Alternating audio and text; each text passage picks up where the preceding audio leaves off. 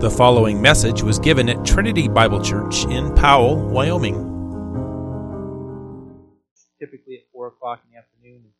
When Pastor Brian's been out of town, I, I have been filling the afternoon spot.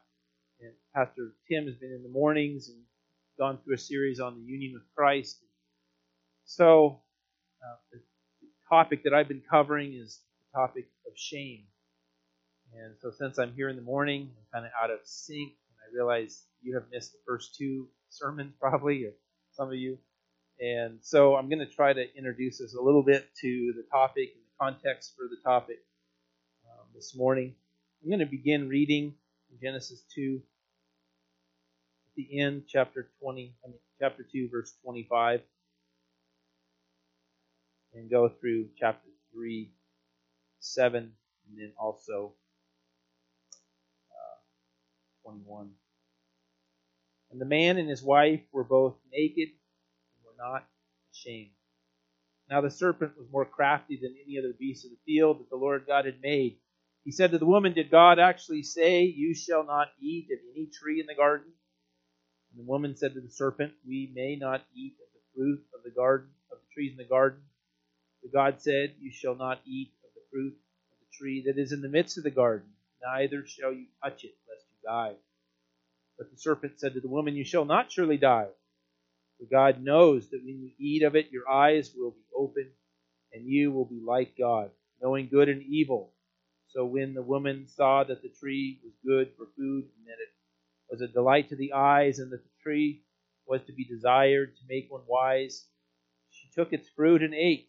She also gave some to her husband, who was with her, and he ate.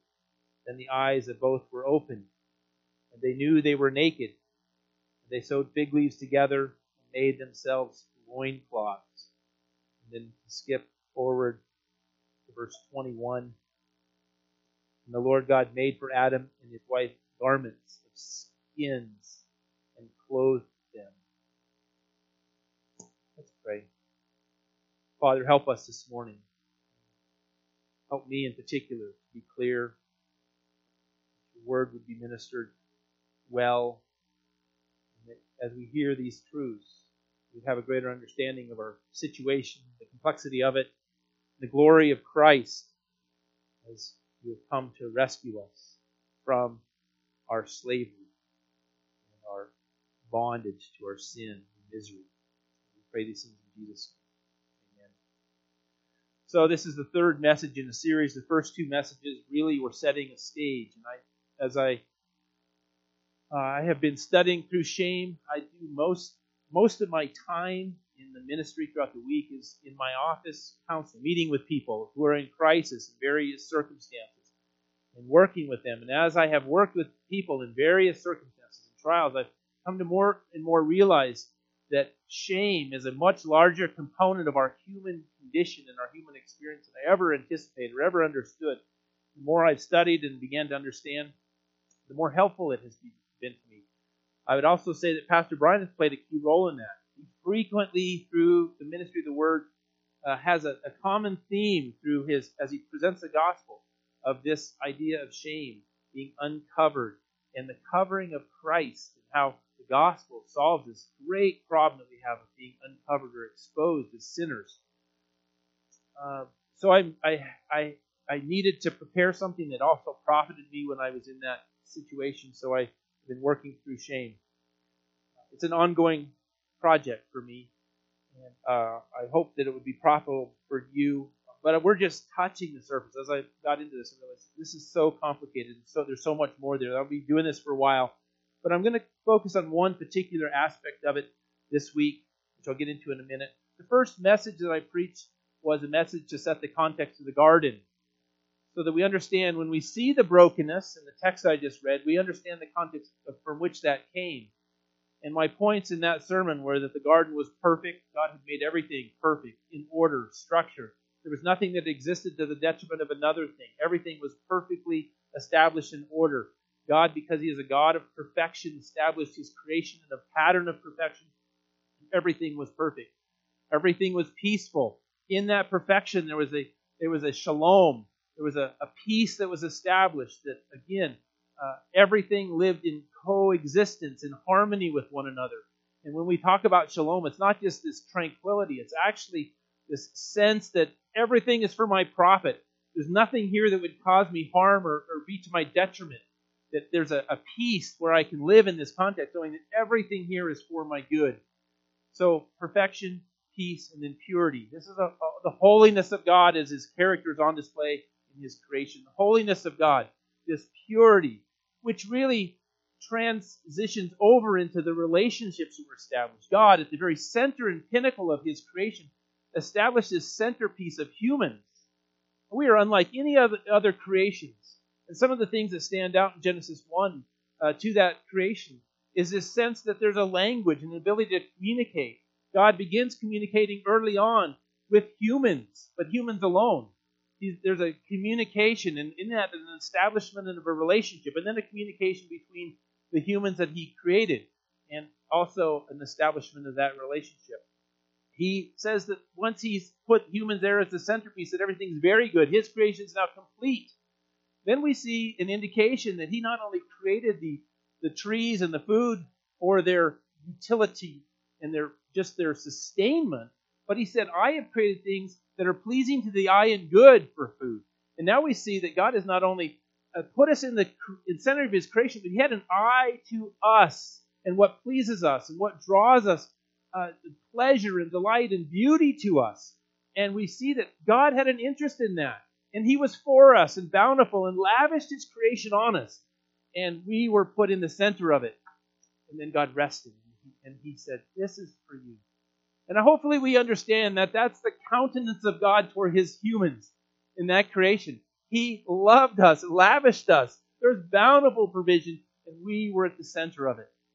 So that when we see Eve being tempted and going through the process of making a decision do I pursue this one tree because there is something that may be good there for me or a blessing?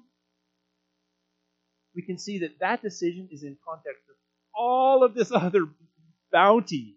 And we can see it's just absolutely ludicrous that she would have come to this conclusion. My second sermon was actually on this that happened in the garden, the fall, as she was tempted by this crafty serpent who came in and really threw this deception, and she started to process is God really good? Is there something better? I see all this and it's wonderful, but maybe there's something even more enhanced. I could I could uh, trade up a little bit here and get the, the full experience. And so she was processing this, and the process really cast a dark face on God. God might be withholding from me. Maybe He's not good for me. And she finally came to the conclusion that I'm going to take of this and eat because I think it will be better. I will be more blessed. We can see the commonality in our own sin as we're tempted and we struggle with these. Maybe the blessing is in disobedience, just the absolute foolishness of that.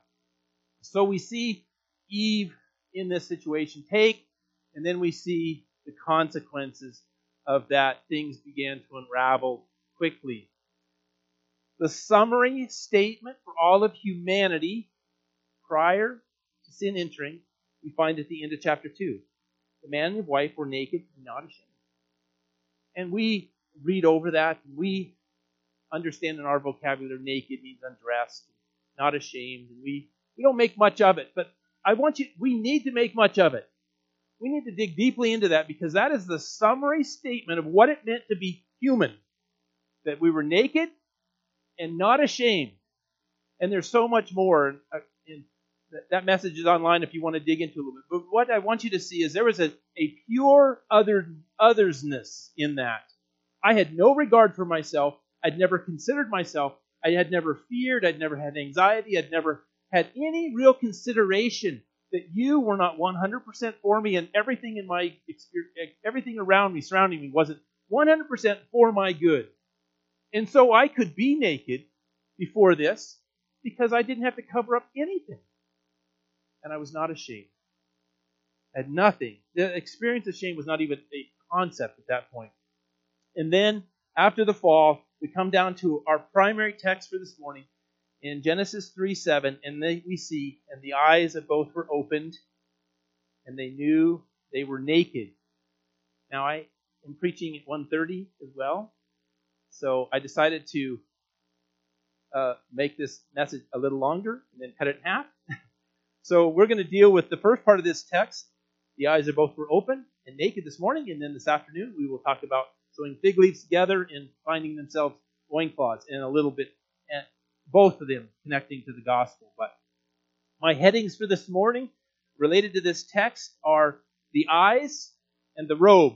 The robe is is a little strange. It's just a, I just put a term there trying to help us connect something that we could remember later on. But the eyes, in particular, we'll spend most of the time this morning on the eyes. Verse seven, and the eyes of both were open, and they knew they were naked. Again, before the fall, the human condition, nature, would have been described as innocent, righteous, honorable. Everything that I saw was good, and everything that had ever looked at me uh, had no judgment, no evaluation, it was pure comfort. Everything that I had experienced had been full acceptance, full approval, full love, perfect, peaceful, pure creation. The relationships between both man and God and humans uh, could only be described as this pure, perfect love. When I deal with marriage counseling, the first thing that we do is we go back to Genesis and say, well, what should this look like, right, in the garden? Oh, it should look like this. I purely love you and I have no regard for myself. I am I am others focused with all of my being. That's what was here in the garden, and so uh, that is the the human experience prior to this. But as a consequence of Adam and Eve turning from God's blessing, and believing the lie that God is not good, then their eyes were opened. And the question is, what are they now seeing? What are their eyes open to? They already knew good. They could see blessing and goodness all around them. What they began to see, though, was the consequences. And as I talked in the second message about the brokenness and the things that happened at the fall, it's like a cloud bank that kind of just becomes rolling in and begins to settle on humanity. And things progressively get darker and more oppressed. And just the brokenness and the decay and the death that they begin to to experience and see around them. And there's indications of the, the, the full destruction, but it's just rolling in like this. So, what are their eyes open to? The coming storm.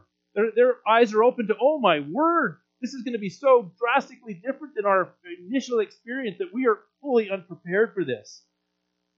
Adam and Eve began to see the darkness settle in and the decay, which quickly led to death. The vibrant color of the garden was now beginning overshadowed by the darkness of evil and this hue, this just dark hue. They also saw their own human condition changing. Uh, for the first time, we see their relationship with themselves and others begin to just, the fabric of it just began to unroad, erode. They also saw their own, uh, excuse me, they saw that they had done what they had done and what they were becoming. They had rebelled against this benevolent God They had become unrighteous, broken, marred, tainted, and corrupt. They knew guilt as they realized they had transgressed against God. And this is what they began to sense that, that something was broken and things were going to be very different. Then, in the haze and brokenness, they looked at each other. A look they had made a thousand times, a familiar glance to each other into the eyes of the one God had created just for them this perfect love, this perfect companion, the purest and most blessed one flesh union that has ever existed. A union that can only be described as pure love, unconditional, uh, otherness love. But this time, as their eyes met, something was different. Replacing the purest statement of I love you and I'm for you is now a question. And this question haunts all of humanity since then. The question for the first time is not completely other focused, but turns my attention inward, and I ask this question Did you see what I did? Did you see that? Did you, did you see what I did? Followed by another question quickly well, What do you think of me now? What do you think The first time in all of humanity, we had this other focus, pure love, one directional, giving of myself. Now my eyes roll in and I see myself and I'm exposed. And I'm wondering, what do you think of me now? And it began this new human condition that has impacted every human from this time on. because we're born with this nature now, looking in first and then looking out. What do you think of me? And then the verse goes on from their eyes were open and to and they knew they were naked. And that glance and that question contained all of the relational brokenness that man would ever experience. It severed this relationship. Never again was there a pure motive just for you. Never again was there a pure action just for you. Every motive, every action on my that a human ever committed after that point was tainted by this thought Do you love me? Do you accept me? How are you going to respond to this? How is this going to impact our relationship? Are you going to see me? What are you going to think of me? Everything at that point has this underlying uh, fabric in it. I see I'm unrighteous and I see my brokenness. I see you are unrighteous and I see your brokenness. I see I'm naked. I see you're naked. Adam's heart is darkened and he gasps to realize Eve's heart must also be. The question that rang throughout all of creation has echoed throughout time is Do you see me? The question and its answer led to a dramatic act by Adam and Eve. And they sewed fig leaves together and made themselves loincloths. The realization that they were unrighteous, broken, guilty led to a new realization. This realization was that they that you seeing my unrighteousness is going to cause a problem that I must cover. Adam and Eve at this time were alone. They're not covering from God, they're covering from each other. What a moment ago was pure love is now me hiding from you, covering from you, wondering, are you going to accept me? Are you going to love me? Adam was covering his nakedness from Eve, and Eve was covering from Adam. This act is so far more significant than just dealing with the embarrassment of being unclothed. Remember the summary statement that we had at the beginning naked and not ashamed. This covering revealed a, hum, a new human characteristic, one of shame. While we were naked and not ashamed, now we are naked and we are fundamentally shameful. And we must cover it. We must hide it. Shame is not mentioned in this verse, but uh, because uh, we see later on nakedness as it's laid out throughout Scripture is always tied with shame or covering something that, that is shameful to be seen. So we've seen how shame entered the human experience and uh, just a simple definition of shame. I tried to come up with the simplest definition I could find a sense of dread from you or God seeing my unrighteousness. A sense of dread. That's shame. A sense of dread from you or God seeing my unrighteousness, my brokenness, uh, that I am not whole, pure, perfect anymore. There's a sense of dread. Often shame and guilt are confused. When we think of shame, we often intermingle them with guilt.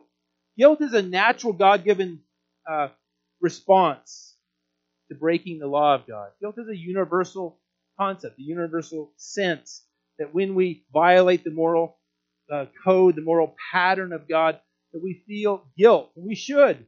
We're born as image bearers. We're giving this internal barometer.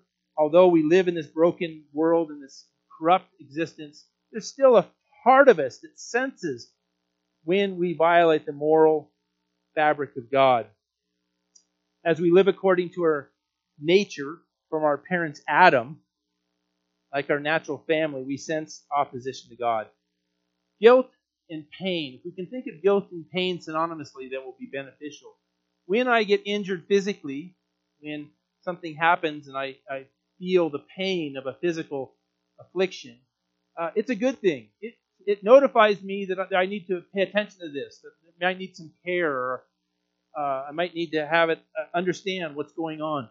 Well, guilt is the same way for our souls. When we experience guilt, it is pain to the soul. It says, hey, something has happened here, and you need to check out what's going on. Uh, what you are doing or experiencing is in opposition to the moral law of God. We need to know that. And for God's kindness to us, He gives us a sense of guilt to say, hey, listen, that we need to figure out what's going on there. And so pain and guilt are very synonymous. On the other side of the coin is the eternal feeling of dread we experience when we sin in our unity. So while guilt is a relationship between the law and God and helpful, shame is not. Shame is a, an intruder. It is how I feel when I sin or my brokenness, my frailty, my weakness is exposed in front of you. And I ask that question What do you now think of me? So shame is an intruder. It's foreign to our human experience, and it does not profit us like guilt does. When Adam and Eve's eyes were opened, they not only knew they had transgressed God's laws, but they had, they also sensed that they had done it publicly. They began a new internal conversation. I have performed poorly and not met the standard. I see my failure. I wonder who else knows my failure. I wonder what they now think of me. I am unrighteous, and that is what's known about me. How will others respond to my brokenness? And so we have this sense of shame now that settles in and becomes a tremendous motivator for me to respond to the community around me. Where I once was able to just give myself wholly for your good, now I have this regard for me. How am I fitting into this community? What do they think about me? Since we are all unrighteous and by nature transgressors of the law, we all have a commonality in this sense of shame. The human condition prior to sin entered was naked and not ashamed, but now the summary statement of human condition is they knew they were naked. And central to that knowledge is now shame, this dread of being seen. And my word to summarize this uh, section is eyes. And that helps me think about what we are being, what we see and what we and who is seeing us and how we're responding under the gaze of our community or the gaze of God. Eyes. Now we have a response because I I care what your gaze, what you're considering as you gaze upon me. You and I both have a fundamental and common experience of shame. We know we're broken. We know we're different. We know that we're not perfect and that we're lacking. We sense an inadequacy at times. We sense blemishes and impurities. Our actions accuse us and our thoughts accuse us. And now we are living in this sense of unrighteousness. And I am deeply concerned about what you think about me in that condition. We also live among other sinners. And lots of our shame comes from their actions, the way they see me. Others do not love us as we would desire. Uh, we're impacted by other sin in various ways. Some of the mistreatment is because of our sin, for sure, but a lot of it is the, from the other people's sin. Their response, their anger, their they're wanting us to accept them and approve of them and, and love them and honor them. And when we don't do it just right, they afflict us. And so often we are afflicted. We're victims of crimes. We're violated. We're treated as less than human. If you talk to people that have been mistreated horribly by people, there's a dehumanness that happens in that. Where not only do you see me, but you, you despise me. Or you see me, and now you're using me as an instrument for your pleasure, for your desire, for your good. And my existence becomes about your profit. And I am deeply impacted by that. So now we have this real cesspool for uh, the human nature and the human condition. At the very center of it is shame. I have uh, read several books by a man uh, by the name Ed Welch who is a counselor uh, in Pennsylvania. And he's written a book, a couple books, Shame Interrupted, and a little book on another little green book. and uh, so they've I've, I've, stolen a lot of the material from them, from him. But it's actually been Pastor Brian that's been most helpful as I've taught through this. He taught uh, on shame, uh, and he almost every Sunday he mentioned shame, a component or or one component or another. But uh, he, in this uh, Sunday school class, Storyline the Bible, has four lessons on shame uh, later on. Like lesson week 24, 25. But he's also uh, very been very helpful for me.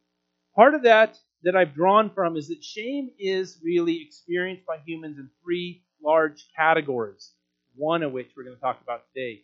The first category, and the title for this message is Naked shame.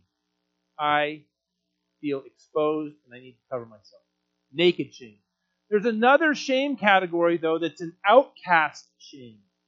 I am fearful of being rejected, cast out. We see God interacting, them hiding from God, and then God eventually casting them out. But we see this thread of this cast out shame in the Bible where uh, you're shunned or you're cast out, and the fear and the, the way that that controls us. The third category of shame is unclean shame, dirty shame, being unclean. And we see that again, uh, a thread throughout the scripture. We will talk about those, and there is an overlap, but you might, I might get done and you might say, listen, you didn't really talk about my experience of shame or how I think it really impacted. And we will get to more of that. We're kind of beginning through the process. So today we're really only looking at nakedness or this naked shame. This is the most common way shame is described in the Bible. When you read a passage about nakedness, it is usually dealing with shame. It's saying, listen, here's something you need to cover. And sometimes it's just our physical body, but a lot of times they're saying, hey, listen, your nakedness is seen, your sin is exposed, and you need to cover it. Or these people are responding this way because they're covering themselves so that their sin won't be seen. And so that's a common element throughout the Bible. If you were to do a Google search on the number one debilitating fears among humans, public speaking is like at the top of the list. But there's other fears. Fear of death maybe first, but this is usually second or third. Fear of public speaking. Isn't that interesting? What is it that we're afraid of? How much would I have to offer you to come up here and stand on the edge of the stage with your hands down for five minutes without saying anything? You ready? uh, yeah. You're, that's right, because nobody's going to do it for free. because why? We have a sense of being exposed. Like, I'm going to come up here, and all of these eyes, all of them are going to be evaluating, looking at me.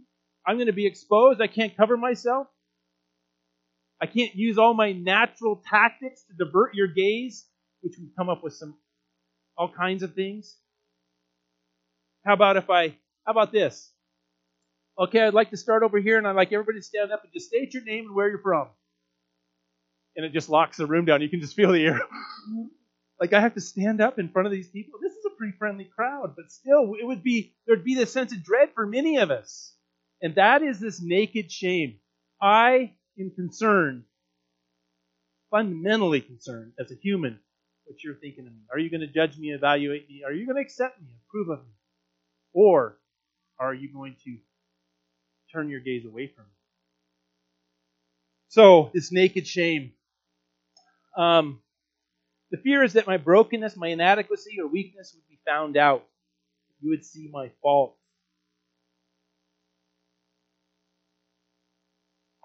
We work very hard to make ourselves presentable in our communities.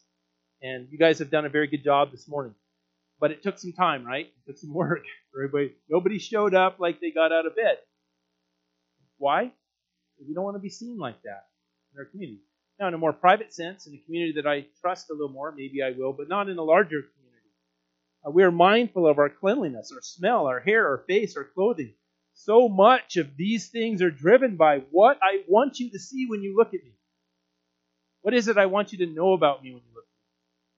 What, what I want you to know is important to me when you look at me. We don't recognize immediately the shame is behind this within this naked shame, and I've mentioned it already, is this sense that I am within your gaze. You are looking at me. And that's a large component of naked shame.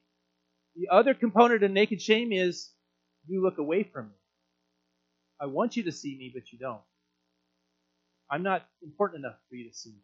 I'm too small. I don't fit in. I, wasn't invited. Those types of things. It's looking away. Let's think for a minute about these eyes facing towards us examples. And I just, I kind of just randomly went through places where I think we're impacted by the way we're seen. Now, I'm not saying anything about you particular when I go through this list. Please do not take this personally. I have, there's no hidden agenda here. It's just my brainstorm, and it's not going to apply to you. And sometimes it will apply differently, but I'm just going to go through some of the ideas that I came up with. I went. I talked about going around the room. That's a good one. Uh, why are the back seats at church so popular? Again, I know there's good reasons to sit in the back, and I'm not trying to poke, poke you, but uh, am I going to trip going up to communion? Your wife asks you to dance. You enter a room and everyone seems to stop what they're doing and turn to look at you. We had to put a wall up in our fellowship hall. You know why? Because there was a fear of people coming through those dark doors. And every time the door opened, everybody in the fellowship hall stopped what they were doing and they all turned and looked at the door. People wouldn't come in. they were looking for new ways in the building. We put the wall up and now people can kind of gradually enter into this community. Uh, you come underdressed to a party. Uh, your friend told you it was a a Halloween party, but it wasn't. You have food on your face at a restaurant, you're getting wrinkles or gray hair, your debit card doesn't work at the grocery store. Your kids act up at church and make you look bad. You need glasses to read. Your dishes have to be done, your house picked up before inviting anyone over. Your family is poor and has limited resources. You feel most alive and respected in your new truck. Your family is not sophisticated enough to invite people over. You want to talk about the Lord? But the group has another focus. What would people sitting behind me think of me if I sat up front? You've been divorced. You struggle to read. You're addicted to pornography. You had to leave high school and get a GED. You were fired from your job. Your husband had an affair. Your shoes are not cool enough for the crowd. All of our shoe wearers are not here today. I don't see them. Shoes have become a big deal with our youth. The business, your business failed. You need to be approved of. You must be right. You must get in the last word. You must argue your point and tell tell everybody uh, at least it confesses that you're right, even if they don't believe you. You're adopted. You cannot risk a new conversation or meeting someone new. You were sexually assaulted. Your father is in jail. The newspaper put it on the front page of the paper. Your kids are unbelievers. The lawn has weeds in it. Your fear, you fear going to a new restaurant. Where do we go? Do we sit or stand or are they to, what's, where's the sign that tells me what to do? You're the only one in your friend group that is without a side by side or a new RV. Uh, you haven't taken your kids to Disneyland. You were born into the wrong family on the wrong side of the tracks. You haven't joined the cause yet. Social media has used this to really spin up this sense that I am other than what's norm, what's expected. For me personally, shame keeps me from looking you in the eye. I don't know if you've ever noticed that. It's a huge struggle for me to actually engage people in the eye when I'm talking to them. And if you, I am looking at you, it's by God's grace. because I feel so exposed and vulnerable when I'm doing that. For me, to, when I'm preaching, to actually make eye contact, I mean, for years, I need, I could just watch the hand of the clock going around and around because I was I was felt this exposure to that. I will not probably ever call you on the because I, I there's something about having a conversation with you and not being able to see your body language that unsettles me. A lot of it's just me feeling exposed. So we all experience this in different ways, uh, but it is gripping. Some examples of you don't see me, and I listed some of those. Uh, you know, I'm small. I wasn't. I was picked last. I'm not invited. I want you to see me, but you don't. Again, this feeling of shame. Um, a lot of that has to do with being unclean, and we'll talk more about that at, some future. Naked shame is, uh, is so powerful that it controls entire societies. You've probably heard of societies that are, are shame honor cultures, where the entire society is, is controlled by shame. You would never shame your family, you'd never shame your community. And if you do, there's drastic measures that come into place to get you back to a place of honor, back so that you're honorable. And so shame honor is extremely powerful and it's actually leveraged in many countries uh, public hangings are more effective to curb crime than private ones. Part of it is just the fear that it instills on people, but part of it is the shame of seeing your family and uh, being publicly executed. Uh, uh, we used to use stocks and pillars, pillory, where you are publicly shackled by your feet or through your head and your hands. And why were those so effective? It was the shaming of it. You were publicly being dealt with. Your sin was exposed there was usually a placard explaining what you'd done, and then you were put in public so everybody could see it. And that shame had a tremendous impact on controlling behavior. Many concepts of our culture are based on naked shame, humiliation. You, you see me broken, embarrassment. You see me fail. insecurity, you see me weak, disgraced, you see me without honor, vulnerable, you see me and I feel threatened, mocking, taunting, scorning, you see me and point out my failure, being the laughing stock, you see me and my failure amuses you. I'm bashful. I remain quiet and out of the way so you have nothing to see. A need for respect. Better see my value and how hard I've worked. Arrogance. Obviously, you can see I'm better than you are. Pride. I don't care how you see me. I see you as worthless.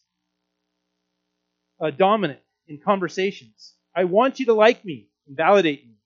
Can't you hear me?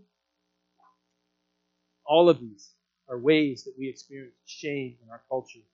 There's a passage in Psalm 44 that's very helpful because it, it lays out in a more descriptive way these, these different aspects of shame. And I'm just going to read it. Uh, Psalm 44, 9 through 16. Listen for the ways that somebody's been rejected or disapproved of. But you have rejected us and disgraced us, have not gone out with our armies. You have made us turn back from our foe, and those who hate us have gotten spoil.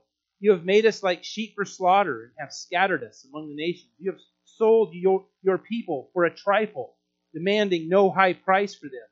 You have made us the taunt of our neighbors, the derision and scorn of those around us. You've made us a byword among the nations, a laughing stock among the people. All day long my disgrace is before me, and shame has covered my face. At the sound of the taunter and reviler, at the sight of the enemy and the avenger. That is a shame passage, talking about the many faces of shame. So, that is a brief introduction to shame. We will continue to work through that. My second point, and much shorter, but way more important, is the robe. The robe yes, there are awful consequences to Adam and Eve's sin. God cursed the serpent, the woman, the men, and all creation. But the real response that they deserved was eternal damnation. Something we fear that God of the old sometimes we fear the God of the Old Testament as a God of anger and wrath, justice. It's his primary attribute we will hear. He's just angry. And the New Testament is different.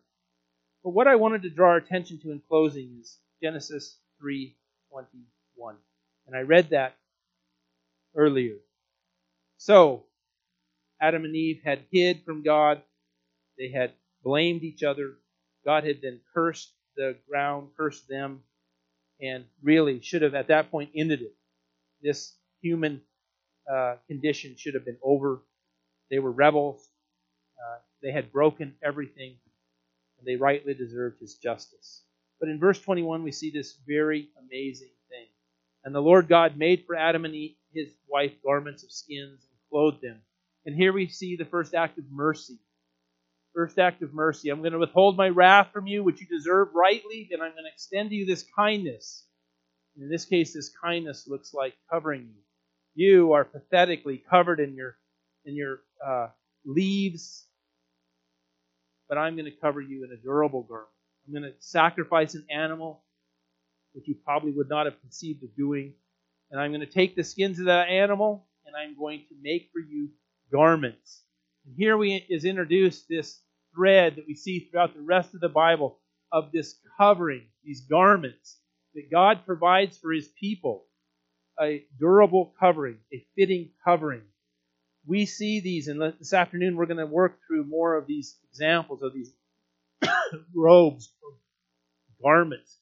But what we see is a foreshadowing here of a final covering, a full covering, the most essential covering, where the Father will send His Son into this miserable condition, where He will enter in his, into suffering and the hardships of this life. He will experience the shame. He will experience being cast out and separated and mocked. For things like his parents weren't married.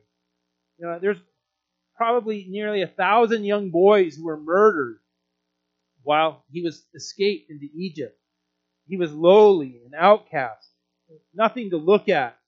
He, he dealt with unclean people and was seen as unclean. He was hated by the Pharisees or the acceptable religious elite. He was mocked and reviled and despised and stripped naked.